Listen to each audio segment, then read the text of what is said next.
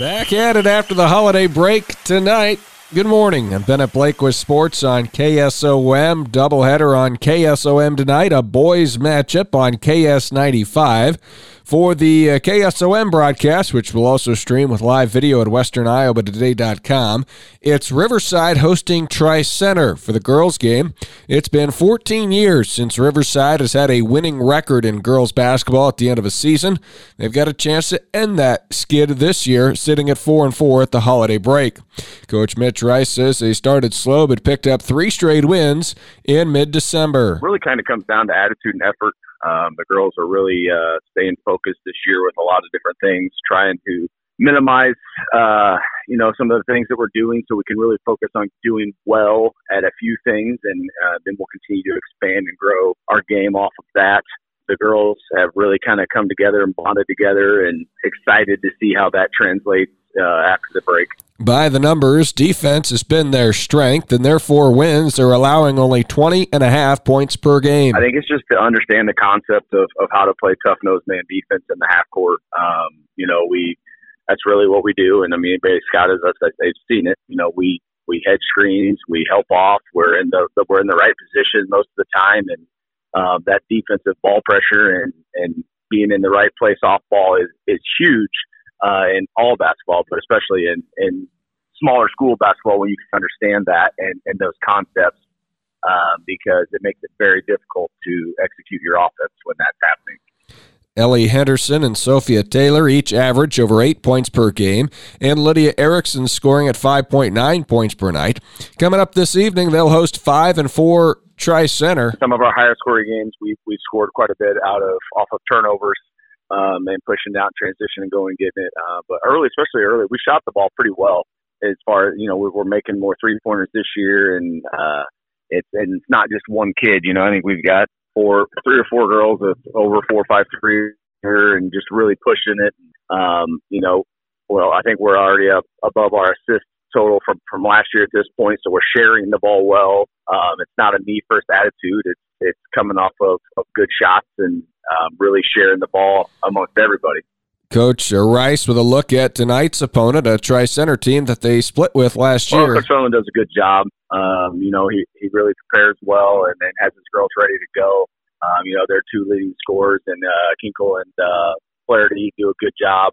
Uh, I think they're very similar to us as far as their kids go, and they do some good things. They sit in the zone, but they extend it and, and tough, and, and they, they're pretty tough in it. So um, offensively, we're going to have to make sure we share the ball, be patient, and, and take those good shots. And defensively, um, just do what we do and, and, and be tough nose.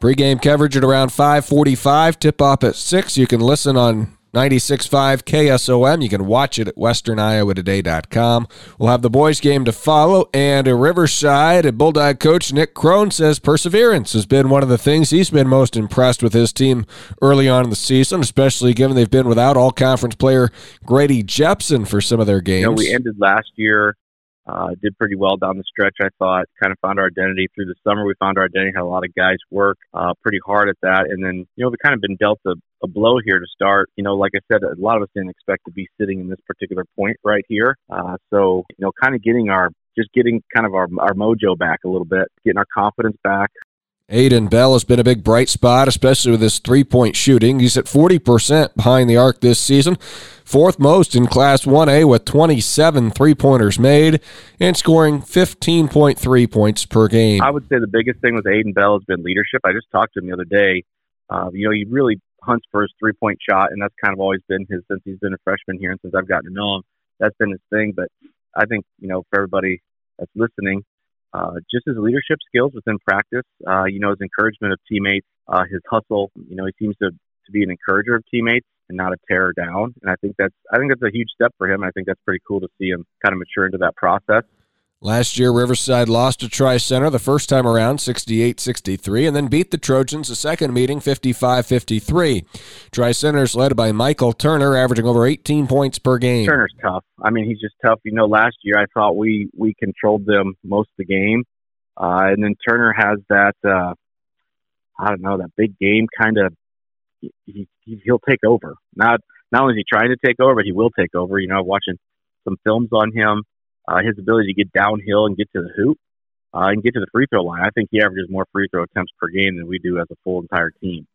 So, um, you know, he's kind of the engine that makes things run. Riverside hosting Tri Center tonight on KSOM. The 95.7 FM matchup is Atlantic taking on Glenwood.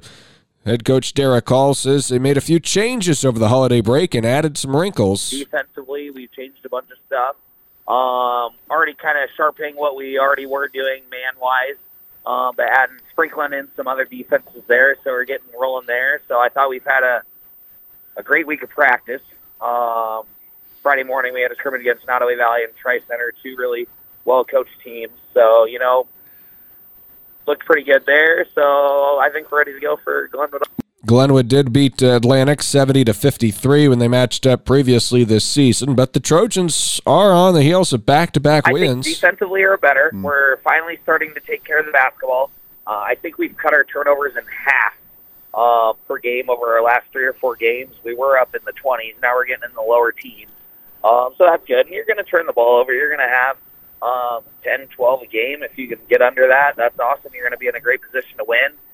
Um, our offensive execution has gotten a lot better recently. So, you know, just in all aspects of the game, we've been a lot better. We're starting to get a lot easier buckets in transition. So, all those things are just helping us out here, and that's what's been able to help us get a couple wins. Pre-game coverage of Atlantic at Glenwood and boys basketball on 95.7 FM tonight starts at around 7:10 p.m.